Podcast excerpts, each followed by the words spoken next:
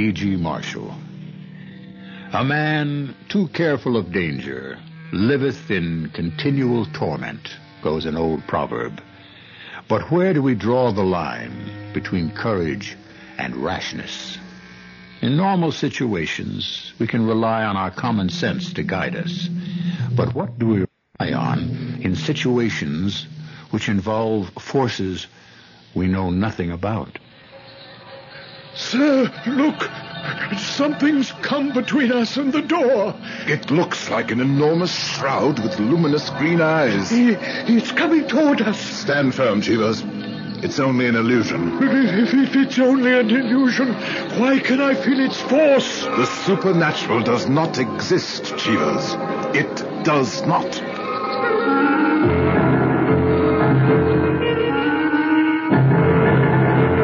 Our mystery drama, The House and the Brain, is based on a short story by the English writer Edward Bulwer Lytton. It was adapted especially for Mystery Theater by Percy Granger and stars Gordon Heath.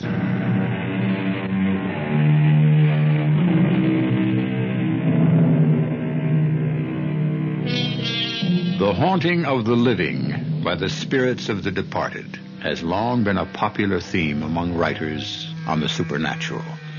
Edward Bulwer Lytton, a 19th century English politician, added a most interesting tale to the genre. What makes his tale so absorbing, aside from his obsession with good and evil, a favorite theme with the Victorians of his day, is the theory he advances to explain the haunting of the particular house he deals with. And what makes his theory so absorbing is its plausibility. We're in the heart of 19th century London, in a fashionable residential area. Yes? There's a Mr. Blake to see you, sir. Blake. Oh, yes, Samuel Blake. Uh, show him in, Cheevers. Very good, sir. Mr. Blake. Oh, thank you. Uh, Harold, I, I hope I'm not disturbing you. No, no, not at all. I was just relaxing from my morning lecture. What's wrong with you? You're white as a sheet. What on earth is the matter? Well, since I last saw you at the club, something very extraordinary has happened. You're going to think me quite ridiculous. Uh, as you know, my wife and I were in search of a furnished flat. Yes, I remember. Did you find one? Well, we thought we had. A large, comfortable looking house on a quiet side street near Leicester Square. We let the rooms by the week and left after the third day. No power on earth could induce us to return. What happened? Well, I, I, I, I know your opinions on such matters, Harold, and I'm quite prepared to have you mock me, but the fact is, the house was haunted. Uh, but not in the usual sense. That is, we didn't see any ghosts and we didn't hear any noises. Well, then?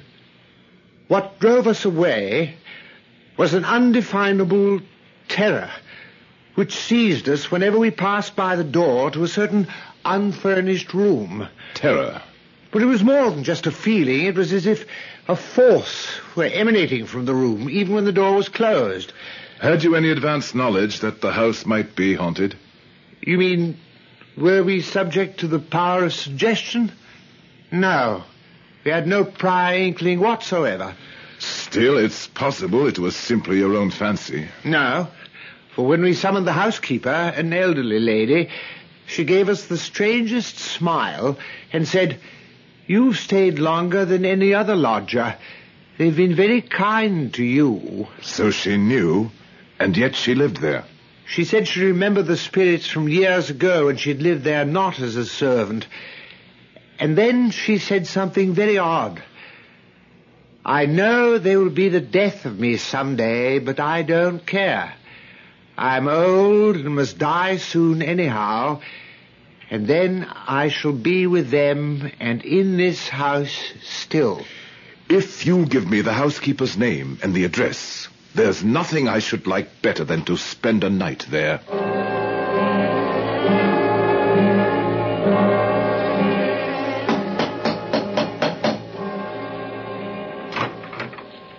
Yes? Uh, my name is Harold Rumsford.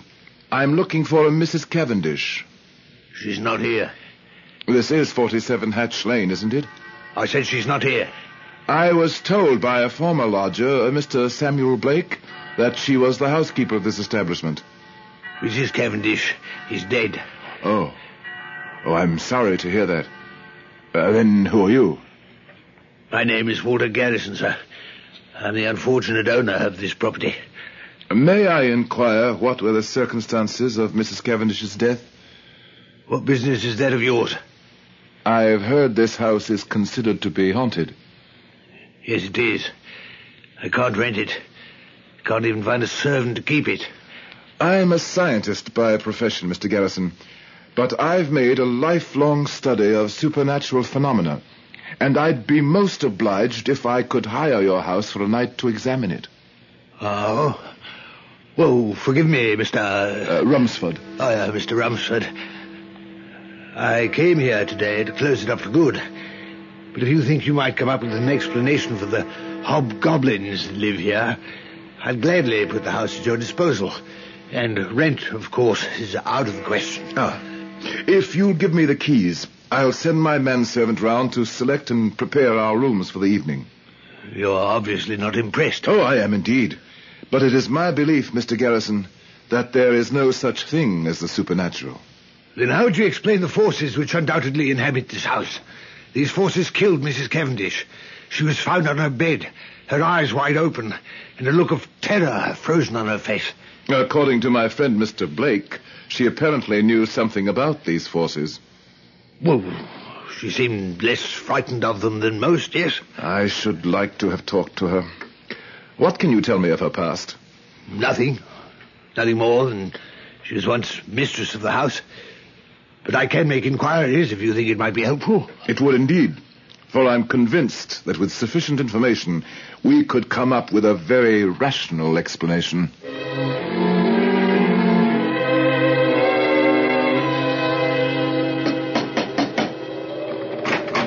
Uh, good evening, sir.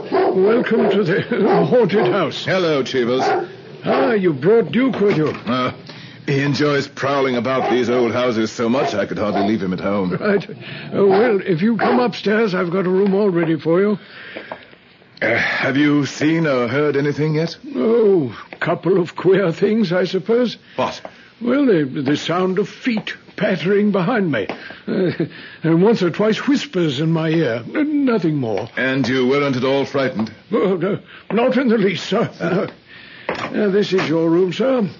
I've got a nice fire going to keep the night chill away. Uh, and where's your room? I chose the adjoining chamber, right through that door there. Good. Now, let's begin by having a look at the room which gave old Blake and his missus such a fright. yes, sir. Just follow me. It's at the end of the hallway here. I've been down there once already. How did it seem? Oh, quite harmless. You didn't feel anything? No, sir. Just a simple vacant room. Here we are. Oh, that's odd. What's the matter? Well, I'm certain I left it unlocked. Uh, I shall have to go back for the key. Did you... Did you see that?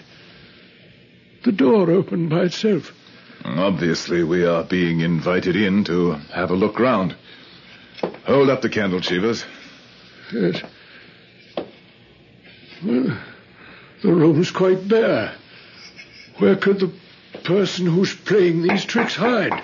The walls seem quite solid. No hidden doors. Sir, the door closed.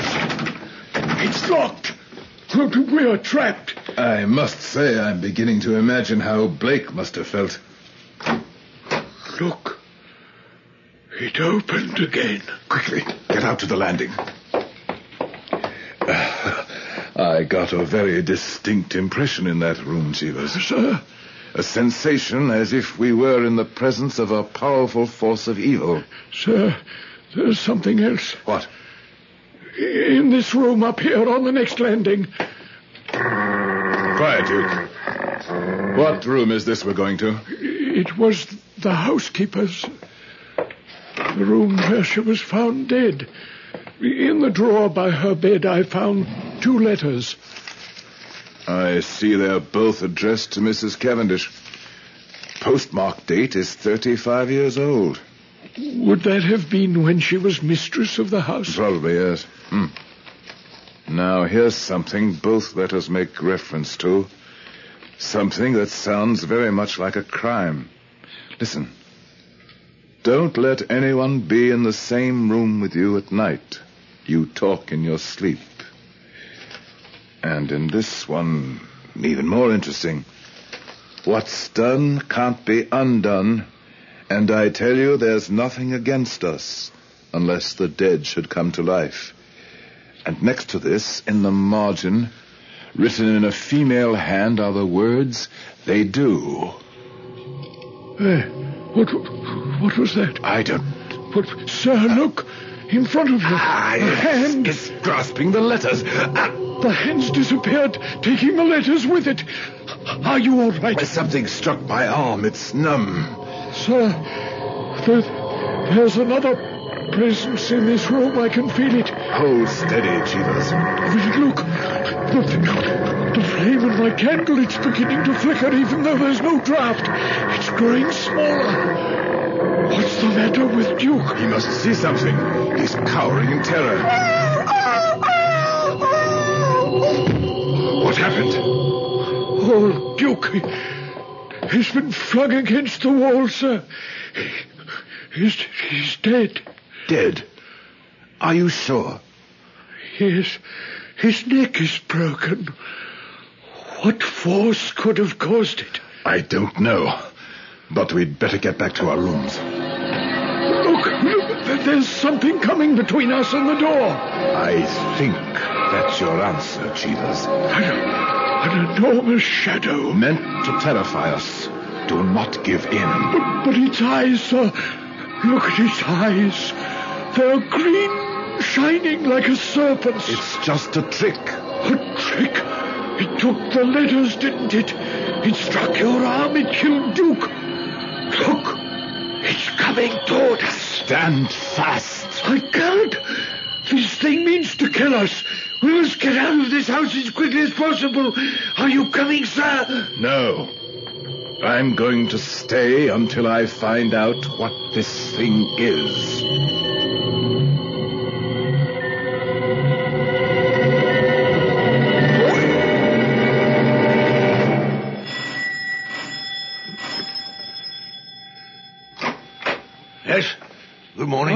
Mr. Garrison, owner of the house at 47 Hatch Lane? I am. What may I do for you? My name is Cheevers, sir. I'm manservant to Mr. Harold Rumsford. Or perhaps I should say the late Mr. Rumsford. What?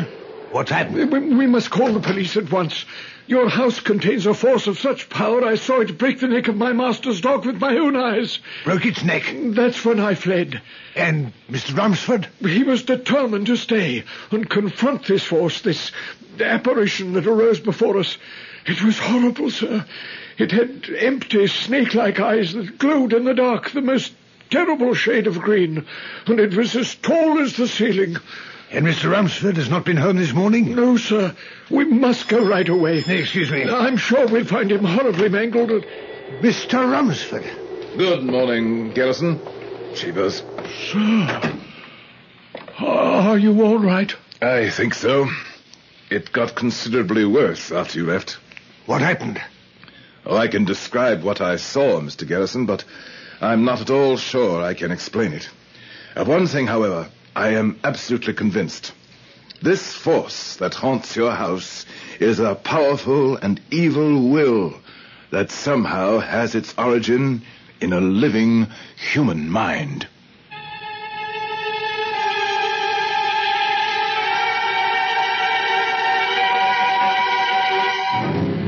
We have so little understanding of the full power of the mind.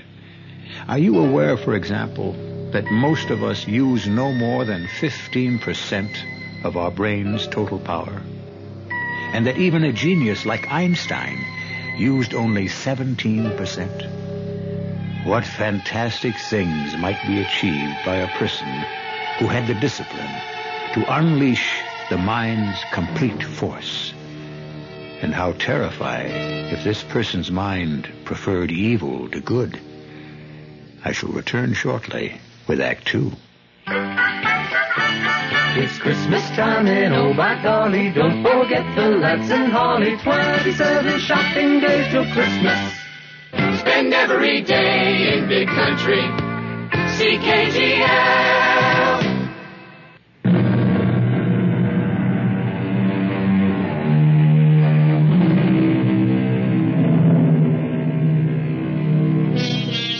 A man harbors any sort of fear, it percolates through all his thinking, damages his personality, and makes him landlord to a ghost.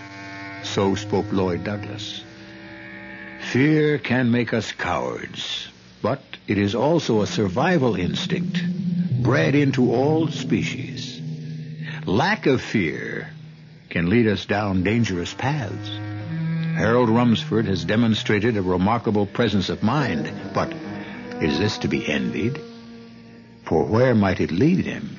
You think some person is behind the troubles in my house? Why, Mr. Rumsford? Because, Mr. Garrison, things do not simply appear out of thin air. Cheevers, Yes, sir. I must talk with Mr. Garrison. Will you wait for me at home? Yes, sir. Uh, I, I want to apologize for breaking ranks last night. That will be all, Cheevers. Yes, sir. Good day, Mr. Garrison. Good day. Let me begin by describing what happened.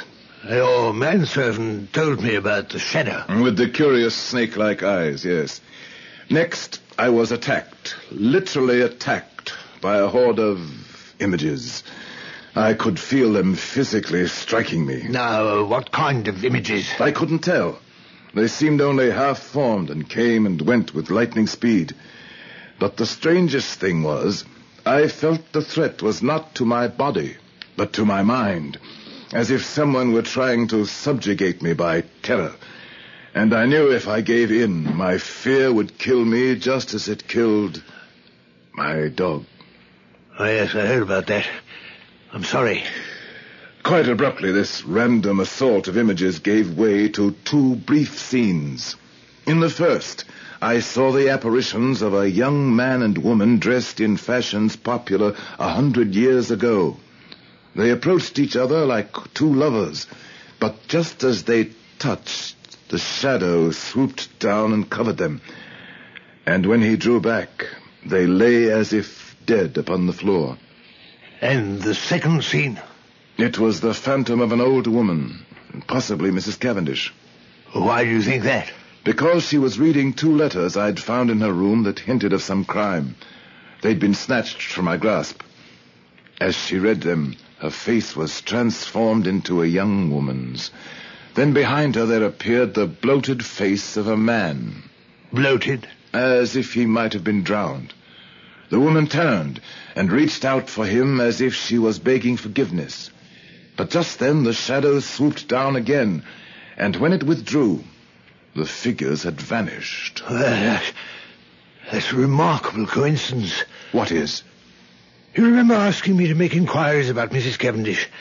Well, she was married to a rather strange man with an unsavory reputation, supposedly an American. They bought that house. Shortly afterwards, Mrs. Cavendish's older brother was found drowned, like the man in your second apparition. The crime referred to in the letters. Possibly.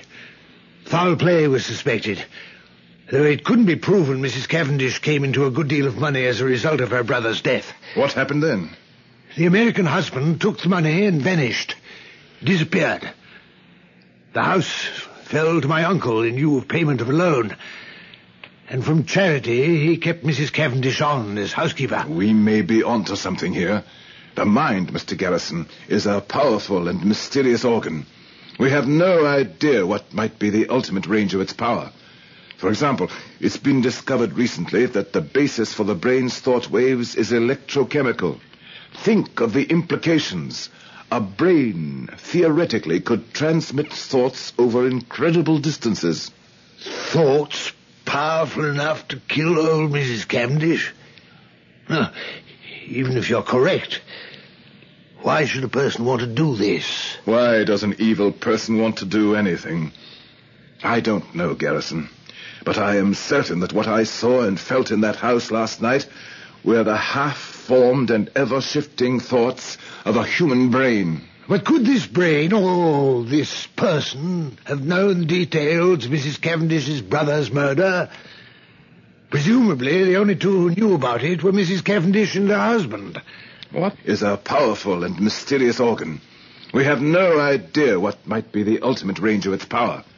For example, it's been discovered recently that the basis for the brain's thought waves is electrochemical. Think of the implications. A brain, theoretically, could transmit thoughts over incredible distances. Thoughts powerful enough to kill old Mrs. Cavendish? Even if you're correct, why should a person want to do this? Why does an evil person want to do anything? I don't know, Garrison.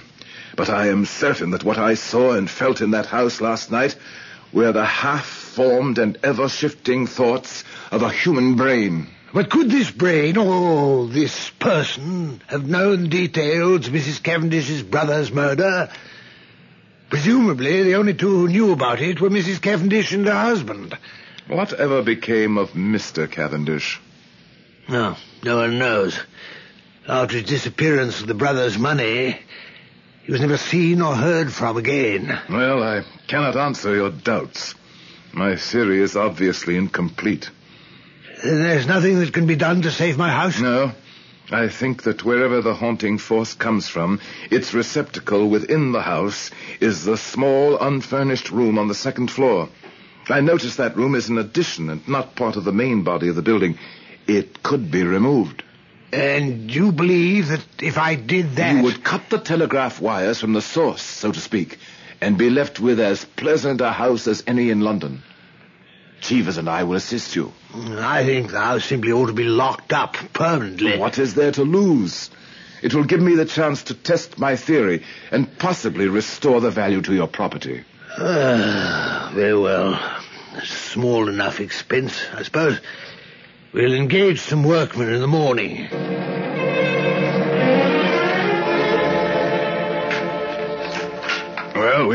Had a smooth enough time of it so far. I suppose. Uh, sir, What is it, Cheevers? uh, we, we've discovered something very interesting. Uh, there appears to be an entire room beneath this one. Did you know anything about this, Garrison? No.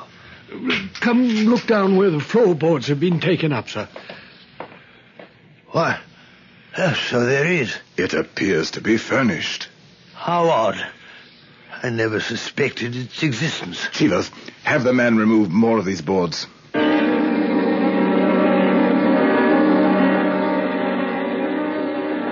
This room has obviously been sealed off for some time. The furniture's a hundred years old. Uh, sir, Yes, Cheevers. look at this. Lodged in the chimney brick. What? Yeah. Oh, it's a wall safe. Oh, the lock is quite securely fastened. Do I have your permission to force it? Mr. Garrison. Well, yes, by all means. What do you find in there, Rumsford? Several small bottles filled with liquid, a small iron rod, and three rocks. Rocks? Yes. Crystal, amber, and lodestone. Well, those are hardly such valuable rocks as to warrant their being locked in a safe. I don't believe they were locked up for their value, Garrison. Think for a moment. What do crystal, amber, and lodestone have in common? Well, I... I don't know. They all possess electrical properties. They are excellent conductors of current, as is the liquid in these vials. Well, that supports your theory that the forces might be telepathically transmitted. What else is in here? Why, but look here. Wrapped in a sheet of paper. A man's portrait in miniature. Uh, he has a most striking countenance. In fact... Rumsford. I know this man. You do? How? Where? In India. He was a Frenchman by the name of De Roca. A more ruthless man I've never known. Just to look at him made me shiver. He attempted to foment a rebellion against the Rajah of Pradesh and was banished. And what became of De Roca? Well, I don't know. How long ago was this? When I was in the Foreign Service, perhaps 20 years. But the date of the portrait is 1765. That would be 100 years ago. I could swear it was the same man. I could never forget that face. It's most odd, Garrison, because I was about to say that I too have seen this face before. Where? In another painting, a portrait much larger than this one, in the house of a collector recently. It was the portrait of a nobleman, a Lord Shillingford, who lived some 200 years ago. He was a dissipated wretch who died trying to escape the law. Except for the fact that the fellow in this picture is perhaps a half dozen years older than Shillingford, I could swear the same person sat for both paintings. And my only qualm with this portrait's resemblance to De Roca is that this fellow is perhaps a half dozen years younger. Yet the time span is nearly two centuries. Remarkable coincidence, I'd say. What's that? Cheevers, what are the workmen doing? N- nothing, sir. The, the whole room is trembling by itself. Quickly, break those vials and throw those rocks from the safe over the wall. Uh, Rumsford, I, I, I wonder if we oughtn't to leave off this enterprise. We should be all right now. The eyes of this man in this miniature painting, they're almost hypnotic. And their shape, like a serpent's. Like the shining, hollow green eyes of the shadow that menaced you last night? Yes. I wonder who this person is. Uh, here, here, there's a clasp on the back. Ah, there's an inscription. Mariana, to thee, be faithful in life and death to Jack Tarbuck. What? I know that name. Tarbuck was a scoundrel who made a sensation in London a century ago and was forced to flee the country on the charge of murdering his mistress and his rival within the walls of his own house. That could be the first of the two scenes I witnessed last night. The death of the two young lovers. Yes, it certainly could. Because the house Jack Tarbuck lived in was this one. You're sure? Yeah, I remember my uncle telling me. Hey, hey, look. There's something written on the paper the miniature was wrapped in. It's in Latin. On all that it can reach within these walls, living or dead, works my will. Accursed be this house, and restless the dwellers therein. so, all these years, this house has been haunted by the ghost of a jealous, jilted lover. Have you got a match? oh, yes, yes, I believe so. Burn this paper. There goes the anathema. Up in smoke. Well, Garrison, let us hope your house will now be safe to live in once again.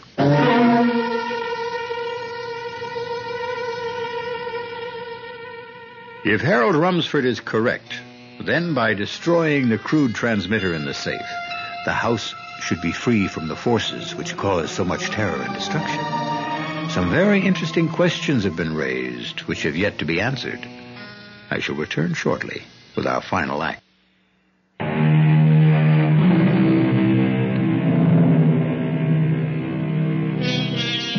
If you were to pick up a hammer and bash in your radio at this very moment, you could rid yourselves of the sound of my voice.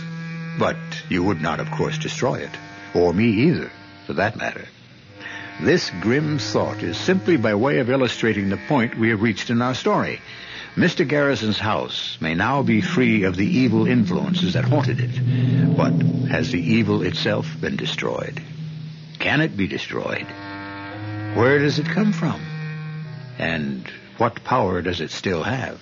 Garrison, your valet told me I'd find you up here. Oh, ah, Rumsford. I was just admiring the view of the square from the second floor parlor here. And I noticed the moving van down there in the street. You've decided to occupy this house yourself? Why not? In the three weeks since we destroyed those rooms, there hasn't been so much as a creaky floorboard in the whole place. Tarbuck's ghost seems to have departed, once and for all. You still think it was just a ghost? Don't tell me you still maintain it was some sort of emanation from a living brain. I do. But even if mesmerism, or whatever you choose to call it, could work in the absence of the operator and produce these extraordinary effects. Is it possible those effects could continue when the operator himself was dead? But if he were not dead, Not dead? That's hardly likely.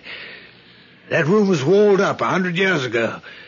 Tarbuck was middle-aged then. If he were alive today, he'd have to be 150. I wonder what Mrs. Cavendish's American husband looked like. Oh, you're out of luck there. I gather he wasn't the kind to have his portrait painted. Well, why? You think he too might have had the same serpentine eyes and hypnotic countenance as the others? Ah, I tell you, those resemblances are merely coincidental. Good Lord. Huh? What's the matter? Look, down there in the street. That person talking to the moving men. His face, it's the face in the miniature. Yes. The face of De Roca. Scarcely a day older than when I knew him in the Rajah's court twenty years ago. Rumsford, where are you going? I must confront that man before he escapes. Uh, be careful. Uh, Rumsford, are you all right? Did you catch up to him? Yes. But as I drew alongside him, he glanced at me with such a gaze I lost my voice. You said nothing? What was I to say? That he resembled a dissolute nobleman of two centuries past? And a murdering charlatan? Oh, you're Mr. De Roca. It would have been an outrageous impertinence. Well, perhaps we can still catch him. No. I saw him get into a carriage and drive off. I've missed my chance. Did you ask your movers what he said to them? Yes. He wanted to know who was now living in this house.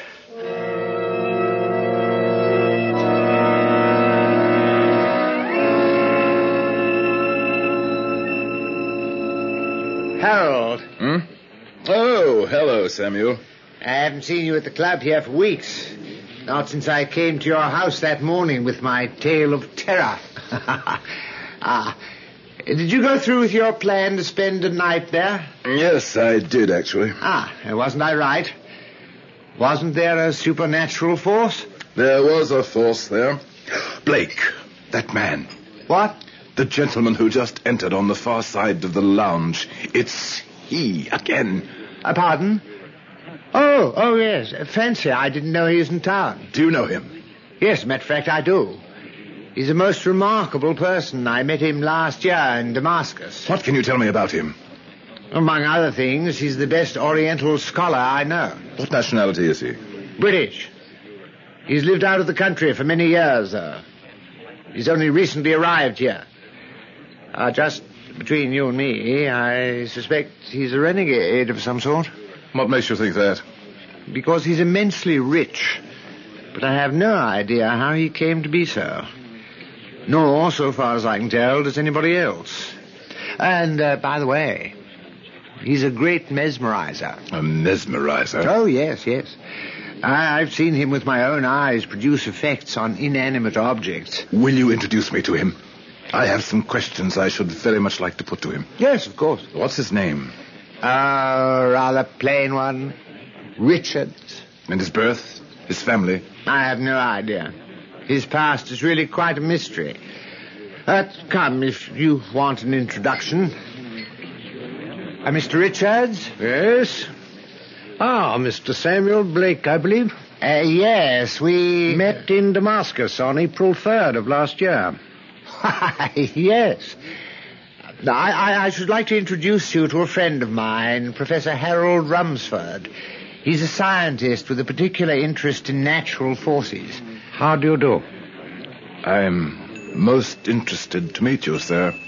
I'm sure you two have much in common, and you must now excuse me. I see the gentleman I've been waiting for has arrived. Uh, goodbye, Blake. And remember, Harold, the next time we meet, I want to hear all about your experiences in that house. What house is that? Nothing. Your accent, Mr. Richards. It's quite singular. Is it? Yes, rather difficult to place. I would venture to say you've traveled a good deal. Yes. I've not been in the habit of speaking English for some years now, Not since you were banished from the court of the Raja of Pradesh. I beg your pardon. I have seen a miniature of you, Mr. Richards, in a house you once inhabited and perhaps even built in Hatch Lane. You passed by that house this morning. Look at me, Mr. Rumsford. No, you shall not attempt to hypnotize me. I have been a student of life and nature, and there are some questions I am determined to ask you. Hmm. I sense you're a highly intelligent man. That may prove important to me. Therefore, I concede you the privilege you seek. What would you ask? What is the ultimate power of the human will? What is the ultimate power of thought? Think, and in an instant you're in China. True, but my thought has no power in China. It may have. A simple thought may alter the whole condition of a country, may it not? What is a law but a thought? Thought does have power, Mr. Rumsford. But does it have the power to revive the thoughts of the dead? Or to survive death itself? I decline to answer. Then it is possible that intense evil in an intense will, aided by certain scientific means, may produce extraordinary effects. Is it possible, for example, that it can haunt a house by raising all the guilty thoughts and guilty deeds ever conceived or done within those walls? And is it possible that if this will were disciplined and focused enough, it could invest these thoughts with the power to kill if the will of the person under attack did not resist with more strength than the will of the attacker. You are not without glimpses of a mighty secret. Glimpses. You are only close to the truth. Why do you refuse to answer my question about the power of thought to survive death? Why do you think, Mr. Rumsford? I shall give you a hint. The brain may have such potential, but in the instance which you have just described, it is not necessary. Then, then it is true. It is possible. A person having trained his willpower to such a degree may turn that power on himself. Precisely. And will to live on. From time to time he appears to die. He transfers himself and his wealth to another part of the world and doesn't return until those that would remember him are dead. Is this true, Mr. Richards? Is this true, Lord Shillingford? Jack Tarbuck? Mr. Cavendish? Mr. De Roca? You have an extraordinary perception, Mr. Rumsford. An extraordinary mind. But even though you can slow the advance of age down to an imperceptible crawl, you cannot arrest it altogether. I can see lines in your face that were not there in your portraits. You will die, Mr. Richards, for even a will as powerful as yours cannot conjure immortality. I have sought one like you for the past one hundred years. What? It is too late. You have looked at me. You cannot, you cannot avert your eyes. Look, Mr. Rumsford, look. Now that I have found you, we will not part till I know what I desire. The vision that sees through the veil of the future is in you at this hour, never before and never to come again. Soar and look forth. You are right. I have mastered great secrets by the power of the will. But I must know, can I escape death by accident? No. Every accident is providence. Shall I then die by an accident? Or ages hence by the slow, inevitable growth of time? You shall die by accident. Hmm, But is not the end still remote? Regarded by normal standards, it is still remote. And before it comes, shall I use my powers to win the power that belongs to kings? You will yet play a part that will fill the earth with commotion and dread. You will have power such as no man has ever had before. But not forever? Not forever. How and what is my end? Look east, west, north, and south. In the north, there the specter of death will seize you. But that day is very far off. Yes. These are all the things I wish to know. Sleep now.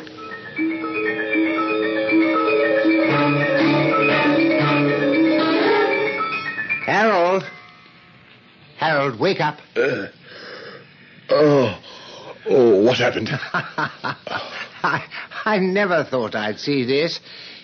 You who have always declared yourself proof against mesmerism has succumbed at last to my friend Richards. eh? Richards, where is he? He's gone. He left shortly after you passed into your trance, saying you would not wake up for an hour. I've been asleep an entire hour. To the minute. You're all right? Where is Mr. Richards staying?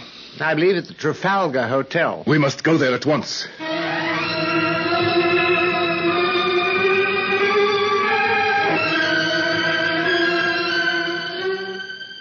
Well, The clerk said he's gone. He returned 20 minutes ago, paid his bill, and left. Is it really so urgent that you find him? It is absolutely imperative. He left instructions which steamship should receive his baggage. If we hurry, we can catch the next train to Southampton. Excuse me, are you the gentleman who was asking for Mr. Richards? Yes, I am. He said you might be coming by, so he asked me to deliver this note to you. Thank you. Thank you very much.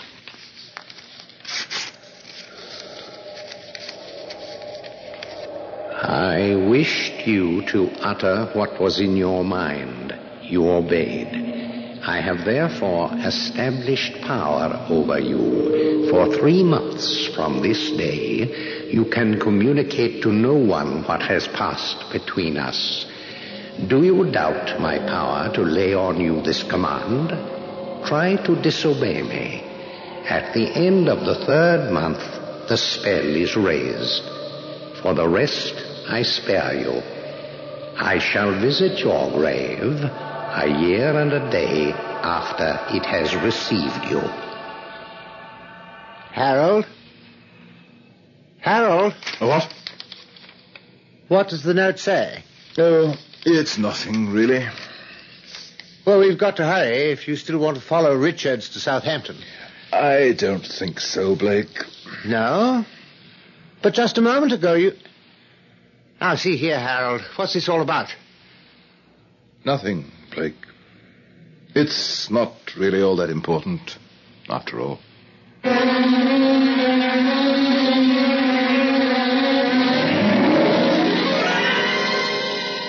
Who can say when an extraordinary person will appear among us? Who knows what thoughts, what intentions, what powers lurk behind the placid countenances of those we pass on the street? When will one of them step out of line and declare himself a savior, or an avenging angel, or simply an evil egotist, bent on acquiring for himself all the wealth and power he can until he is stopped? I shall return in a moment with a final word.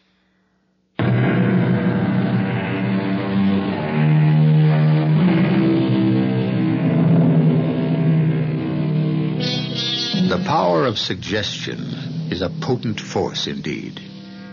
Think, and in an instant, you are in 19th century London, the setting of our story.